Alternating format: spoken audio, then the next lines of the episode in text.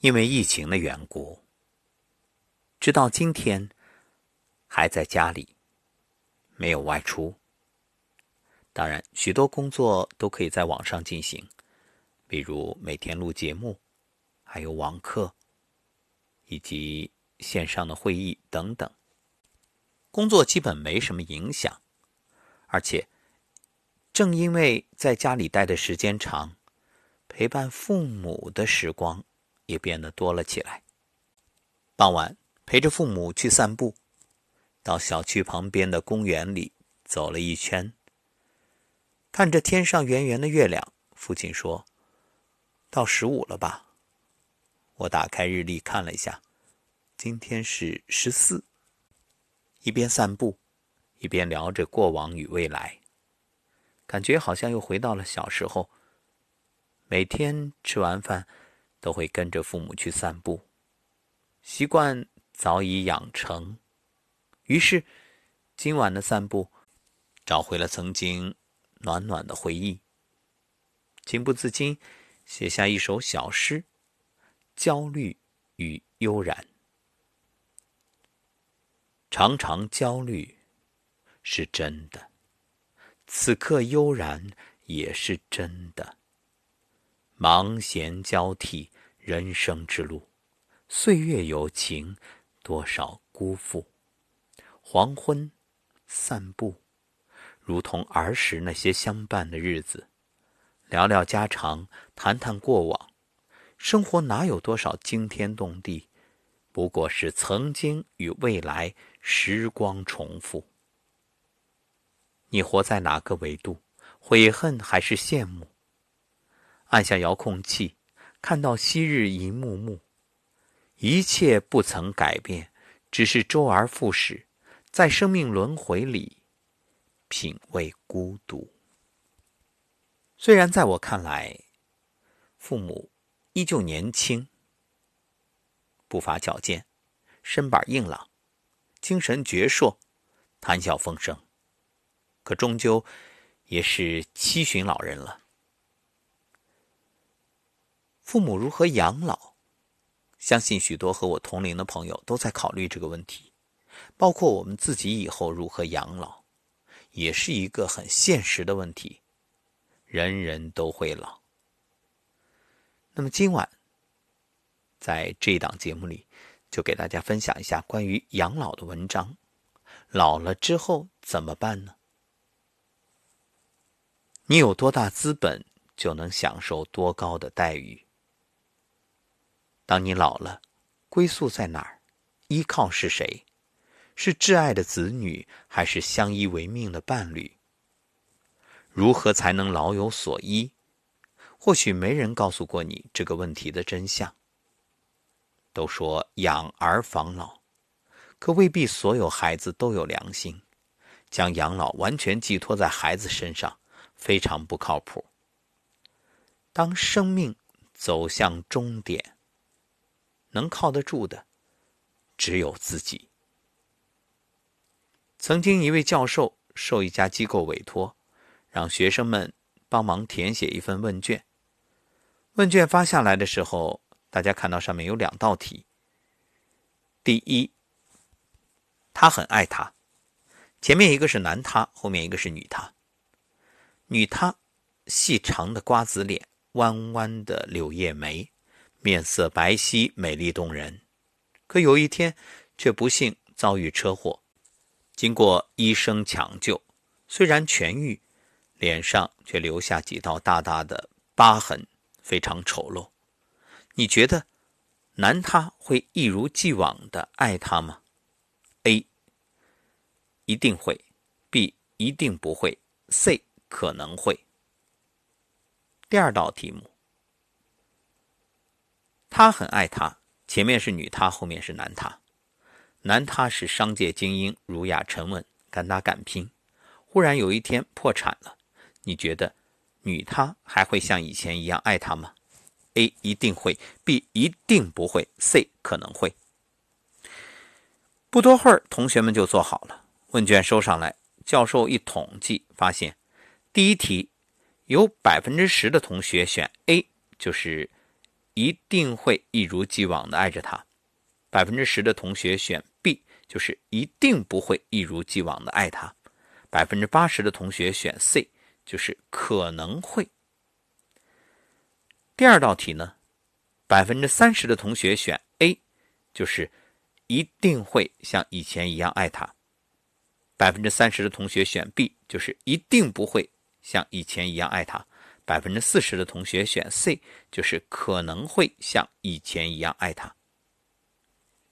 教授笑了，说道：“做这两题的时候，潜意识里你们是不是把他和她当成了恋人关系？”“是啊。”同学们整齐的回答。教授颇有深意的看着大家，说道：“现在我们来假设一下，如果第一题中的男他是女他的父亲，第二题中的女他是男他的母亲，请把两道题重新做一遍。” 你还会坚持原来的选择吗？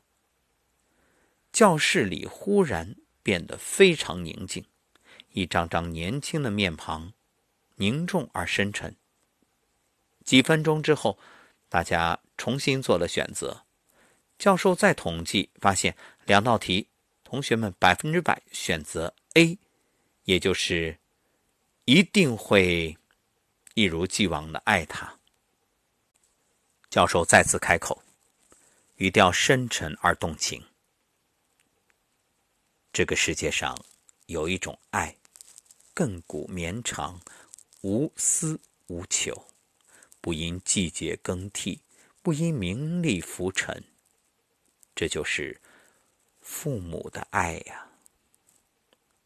有位作家曾说：“所谓父女母子一场，只不过意味着你和他的缘分是今生今世。” 不断的在目送他的背影渐行渐远，而他用背影告诉你不必追。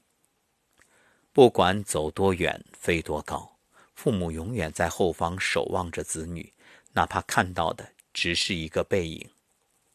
父母爱孩子是天性，是一种本能的顺应；孩子爱父母是人性，是一种需要领悟的超脱。 当守望孩子的父母被残忍地抛下之后，留在晚年的他们能依靠的只有自己。《快乐老人报》的读者，湖南长沙71岁的李安华女士，就是这样一位被子女抛下的母亲。她告诉记者：“希望我的故事能点醒一些人，不要再苦自己。”退休前10年，我对自己的投资几乎为零。 所有的钱和时间都给了儿女。退休没多久，老伴儿就去世了，把房子租出去，轮流在两个子女家帮忙带孙子。当时儿子和女婿嫌上班坐公交辛苦，要买车，我分别资助了5万元，每年还要给孙子、外孙零花钱、买玩具、打红包。如果记账的话，可以写本书了。几十万花出去，可我呢？ 几年都没买过一件新衣。我在儿女家住了9年，买菜做饭搞卫生，一人承包。买米提大件玩具都是坐公交搬回家，坐小车的福都没想过。2010年患上高血压等4、5种病，依旧得不到关怀和体恤。我跟儿女说，我想回自己家住了。搬回家之后，花了好几个晚上才想通。 既然出力不讨好，不如自己照顾自己。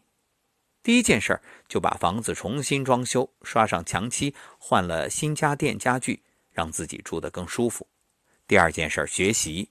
2012年到老年大学报了3个班，唱歌、画画、手工，在那里结识了闺蜜。上课之外相约一起逛街，互相帮助。第三件事是旅游，用了2年时间将国内走了个遍。